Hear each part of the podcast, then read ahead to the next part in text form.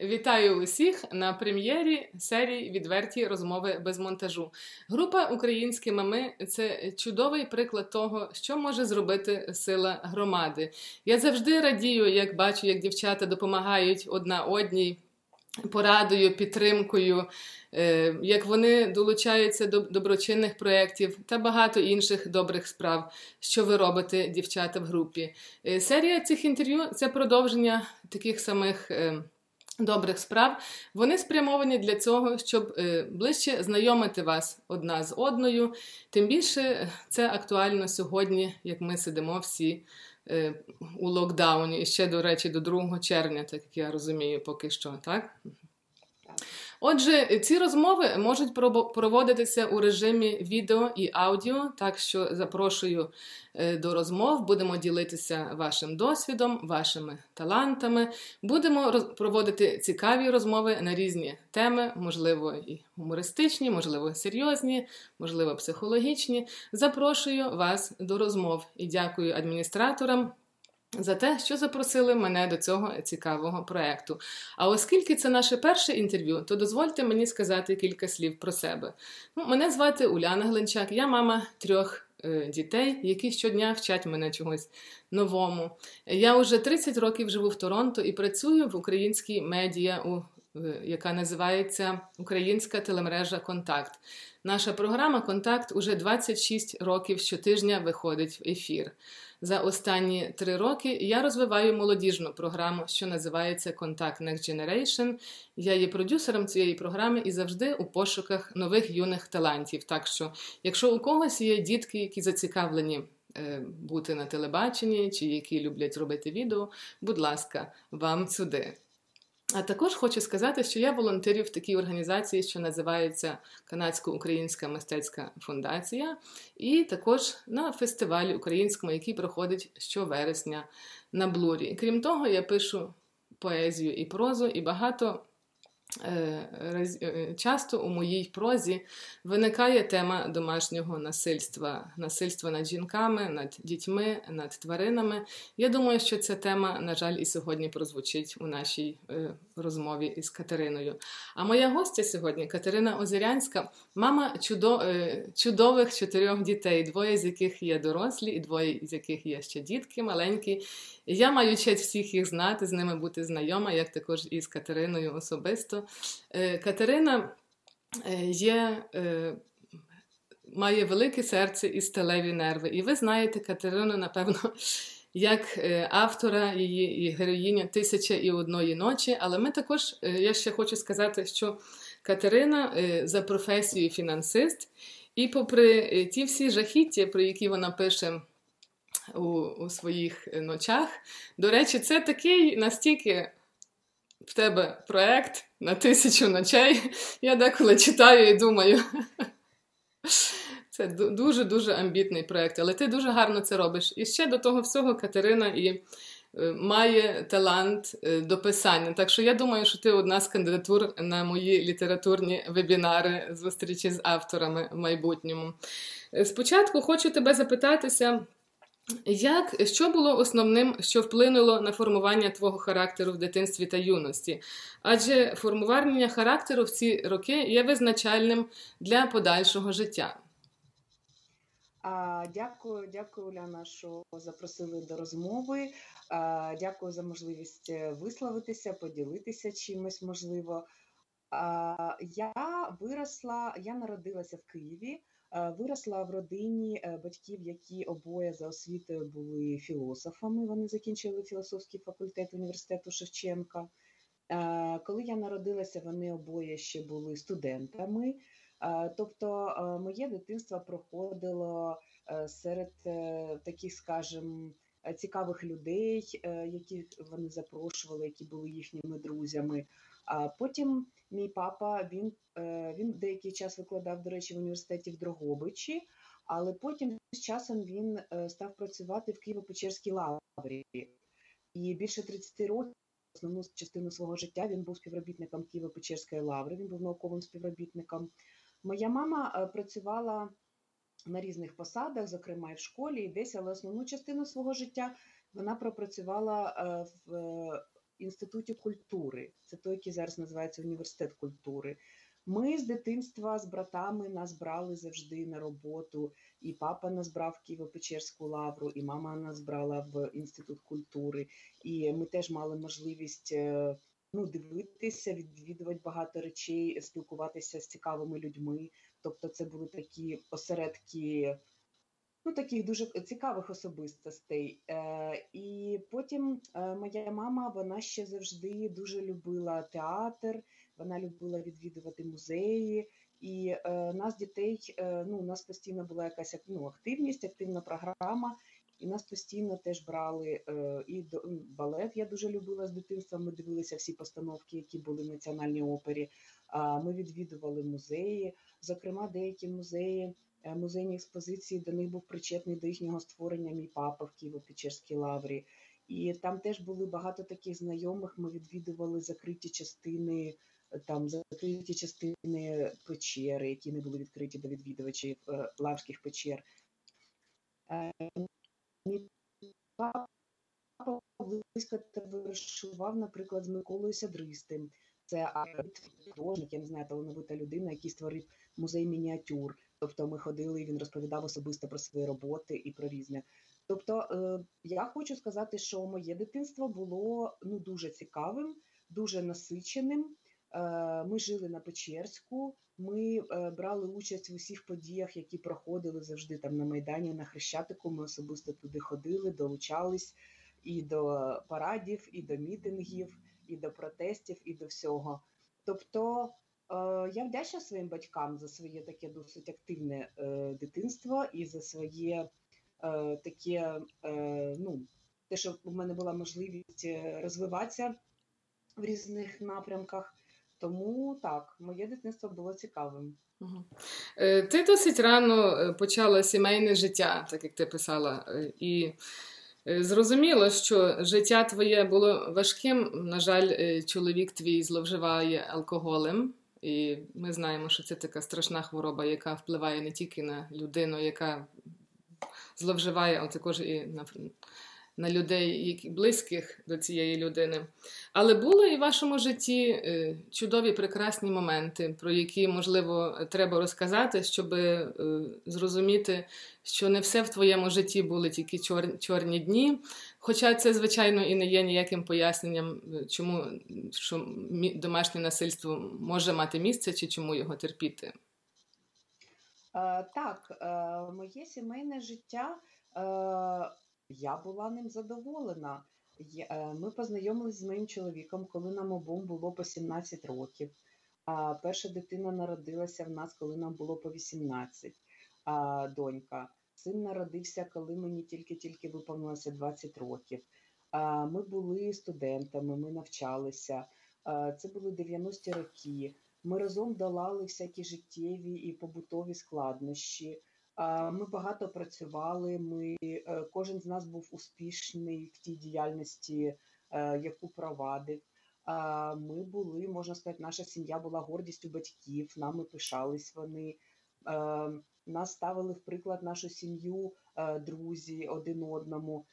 Наша сім'я взагалі зовні виглядала дуже такою люблячою і успішною, і це значною мірою так і було.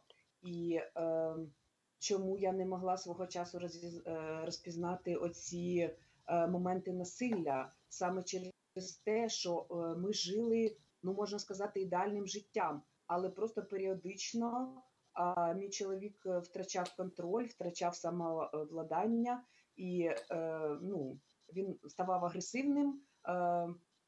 І кожного разу я відчувала в результаті цього, я відчувала швидше співчуття до нього, і е, я завжди вважала, що проблема е, в мені. Мені треба якось е, коригувати свою поведінку або щось. А, І кожен раз е, цю ситуацію а, я заминала, тобто я покривала його, я приховувала це від оточуючих. Я на мені була така, якби велика відповідальність за цю е, красиву картинку життя нашої сім'ї, що я не могла, скажімо, підвести очікування інших людей рідних, близьких друзів, які бачили нас. І ми е, разом прожили в шлюбі 25 років. У нас четверо дітей.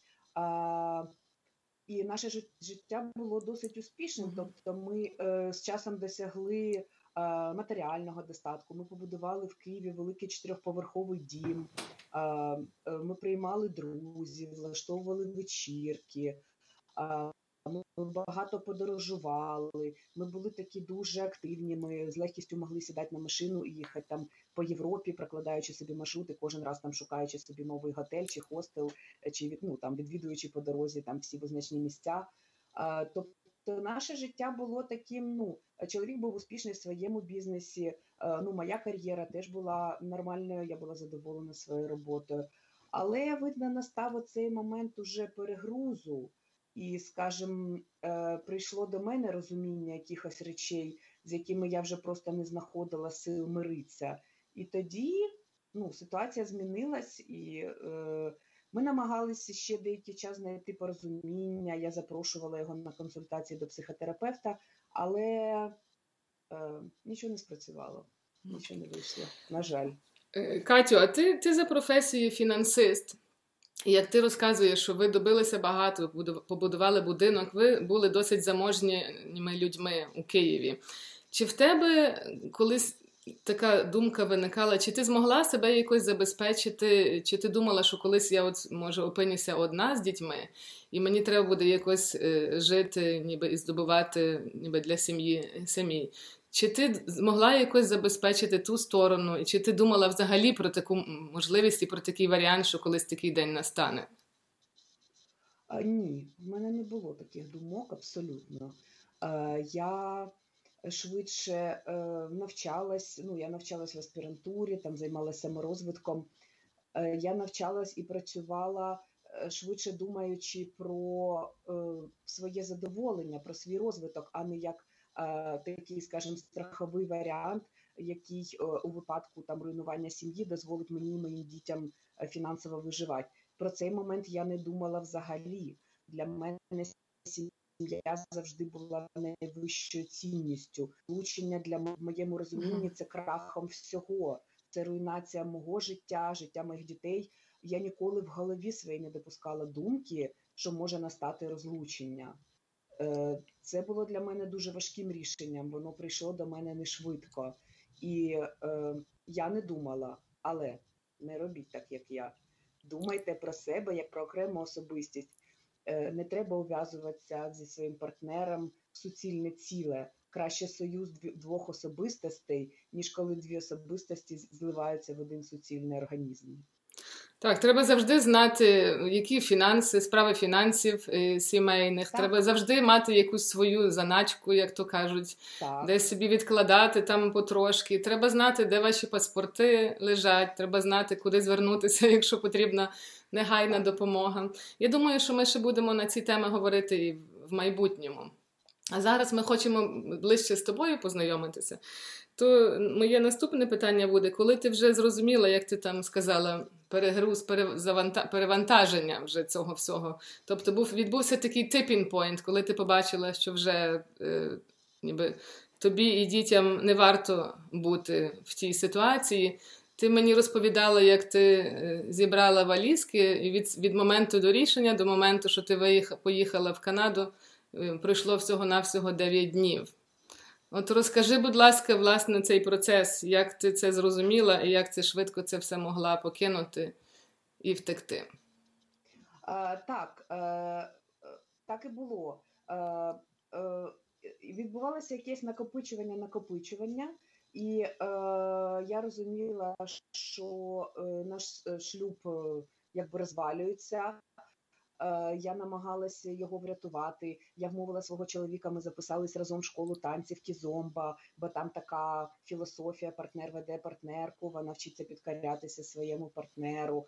Е, я запрошувала його на спільні сеанси психотерапії. Е, я народила в кінці кінці декілька дітей. Це було помітно, декілька нових дітей з метою теж зберегти наш шлюб. Тобто він не зруйнувався в один момент.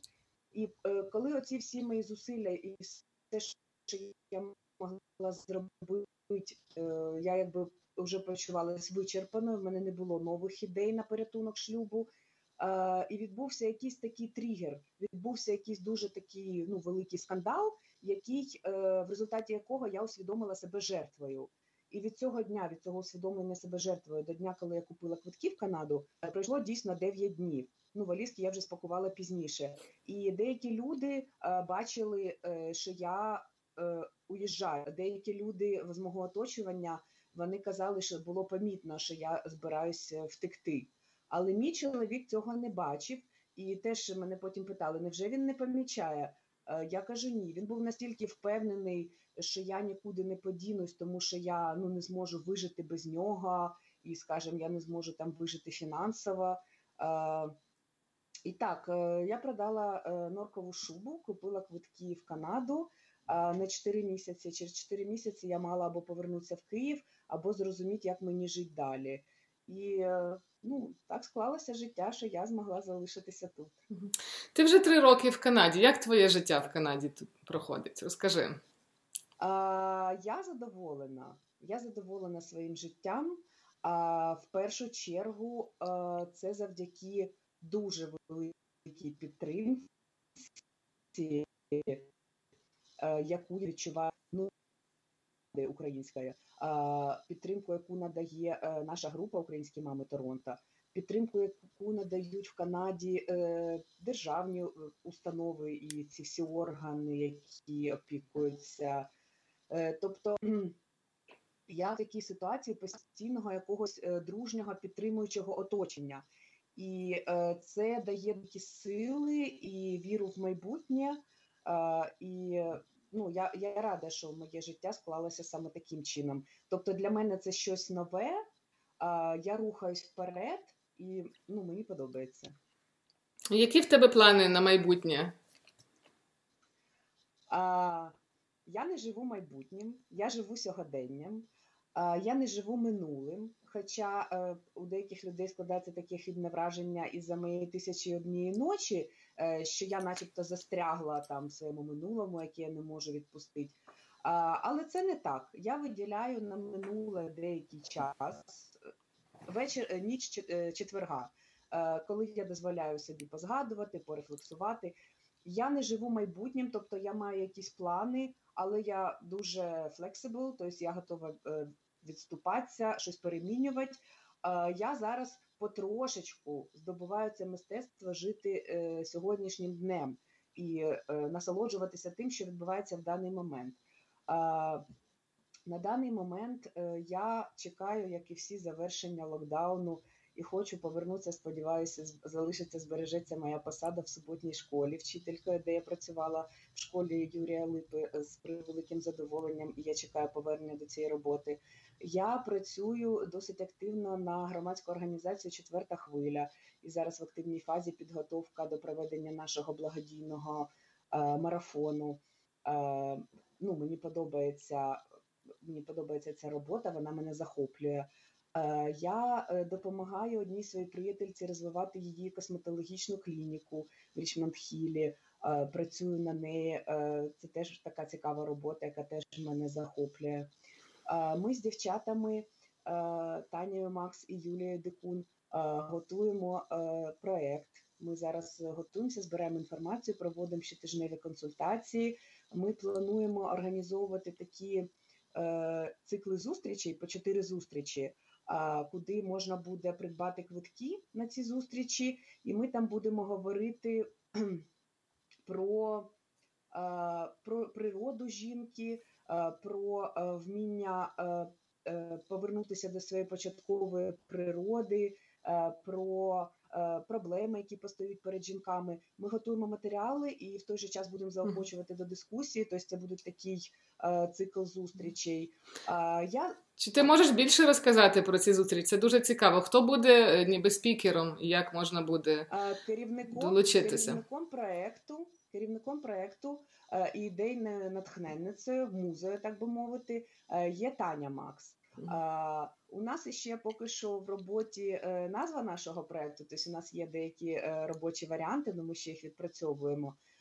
Буде формуватися група, тобто ми будемо продавати квитки, і буде збиратися група, е, я думаю, до 10 чоловік. Спікерами буде як Таня, так і я, і Юля Дикун, тобто нас троє, які ведуть цей mm-hmm. проект. Ми будемо готувати цикл із чотирьох зустрічей, і на кожній зустрічі будуть ставитися питання і завдання, які ми будемо відпрацьовувати. От, тобто будуть е, завдання, е, там якісь там роздаткові матеріали для учасниць. Е, ми будемо ставити мету. Ми будемо е, проект свій анонсувати, і я думаю, вже в скорому майбутньому, тому що ну наші консультації досить продуктивні, і е, ідея якби формується. Е, так що ну буде таке. Потім я. Ну, я продовжую, е, як і далі, вести свій е, проект Тисяча і одна ніч. Це теж мій проект. Я вже на базі цього проекту проводила свою одну живу ніч зустріч, і я планую такого плану зустрічі проводити ще. Це теж вимагає там певних зусиль, часу з моєї сторони. А значну частину часу в мене займає е, як я вуха в моєму житті. У мене є діти, вони навчаються на онлайн занятті, я з ними займаюсь. Діти паралельно займаються хором, Е, арт, е, ходять на малювання, займаються е, фортепіано, вчаться горі на фортепіано. Ми там їздимо за можливості в котедж, ми там ходимо кожен день гуляти в парк. Тобто так, такого плану серед своєї там іншої діяльності я займаюся. Я так само не забуваю займатися собою. Є якісь речі, які дозволяють мені залишатися стабільно, які для мене важливі і які я маю собі забезпечувати. Це там заняття спортом двічі на тиждень, е, сесія з психотерапевтом раз на тиждень, косметолог раз на два тижні, манікюр раз на три тижні, перукарня. Тобто ці речі я ну, не відкидаю, вони теж в моєму житті, і це е, важлива їхня частина, які дозволяють мені залишатися продуктивною, стабільною, вчать мене себе цінувати, любити і так далі. Е, мої київські процеси, хоча я про них так само в активній фазі, я працюю з юристами, веду свої процеси. Ну, тобто, це теж е, ну, один з видів моєї активності. Ти також мені розповідала, От, що саме ти... головне. Так, Саме головне, саме прошу. головне. Зв'язок. Я спілкуюся з людьми. Найбільше, е, що я роблю в своєму житті, я спілкуюся з людьми я дізналася, що я в своєму житті можу найкраще робити три речі. Я вмію організовувати заходи, я вмію проводити нетворкінг і я вмію народжувати дітей. І е, я подумала, що цих трьох напрямків діяльності мені достатньо серед всього іншого. Тому я займаюся в основному цим. Я думаю, що в тебе це дуже гарно виходить. Ти мені також розповідала, що ти ще плануєш вчитися. Хоча е, минулого разу ти згадала, як ми з тобою розмовляли, що що ти є також і соціальний працівник, ти маєш таку освіту, крім фінансиста. Так. Угу. так. Так, так. В якому напрямку ти е, думаєш, ти будеш розвиватися в Канаді і свою освіту продовжувати? Ну, я не вважаю себе якимсь там зоряним фінансистом. Ну, я плюс-мінус розумію суть процесів, але я не якийсь там сучасний професіонал. Хоча в Канаді я отримувала декілька пропозицій працювати і рухатися, розвиватися в цій сфері. Але так як я з задоволенням пережила кризу свою кризу середнього віку, і раз уж я поміняла країну, поміняла сімейний статус, е, то я думаю, що логічно заодно поміняти і профорієнтацію. Тобто, мене цікавить психологія. Я планую вивчати психологію, я планую рухатися е, в цьому напрямку. Е, тобто з фінансизмом, так би мовити, я вже зав'язала як і з багатьма іншими речами. Що ти має... Я планую йти на навчання. Так. Що ти маєш на увазі кризу середнього віку? Як ти її відчула чи зрозуміла, що в тебе така криза відбулася? Ну, те, що ми е, читаємо в таких е, жіночих гламурних журналах, е, як там е, жінки після 40 років переживають кризу середнього віку. Я теж читала такі статті е, і ржала з них, якщо чесно, так зверхня, і думаю, боже, що за фігня, чого в 40 років. Ну, це все виглядало дуже дивно.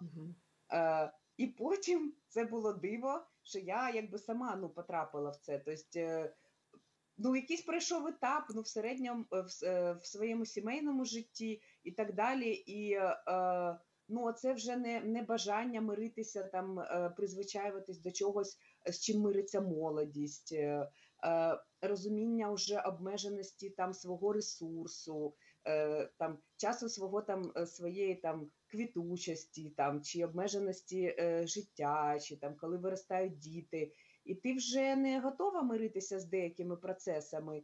І оце бажання е, виставити якісь нові кордони чи відшукати себе, воно часто спонукає нас до якихось е, нових вчинків. Не у всіх нас з нас є сміливість е, рухатись вперед за своїми почуттями, за своїми бажаннями. А, Але коли дозволяти собі трошки більше, то життя ну, може змінюватися і може ставати цікавішим, набирати нових обертів. Ну ось я, е, хоча мені якби трошки ніяково і соромно в цьому е, зізнаватись, що я такий, начебто, банальний, такий пересічний взірець людини, яка дала собі задоволення е, з шиком пережити кризу середнього віку. А ти сьогодні краща мама, ніж ти була раніше в молодості? Я не знаю. Мені періодично ці питання задають, як краще бути юною мамою, бо двох перших дітей я народила до 20 років а двох наступних я народила вже після 35. І це якби різні е, такі е, юне материнство і зріле материнство. Але в мене однозначної відповіді нема і ніколи не було. Я вважаю, що в материнстві так є свої переваги і недоліки в зрілому материнстві, і материнство воно не від віку, а воно від е, суті особистості якою ти хочеш мамою, такою ти й будеш, хоч 15 років, хоч 50. Дуже дуже правильно. Е, Катю, дякую тобі за розмову. Ну, Ми е, спілкуємося по інтернету, і, звичайно, не все в наших руках, як то кажуть, деколи зв'язок псується, деколи звук не такий, як би ми хотіли.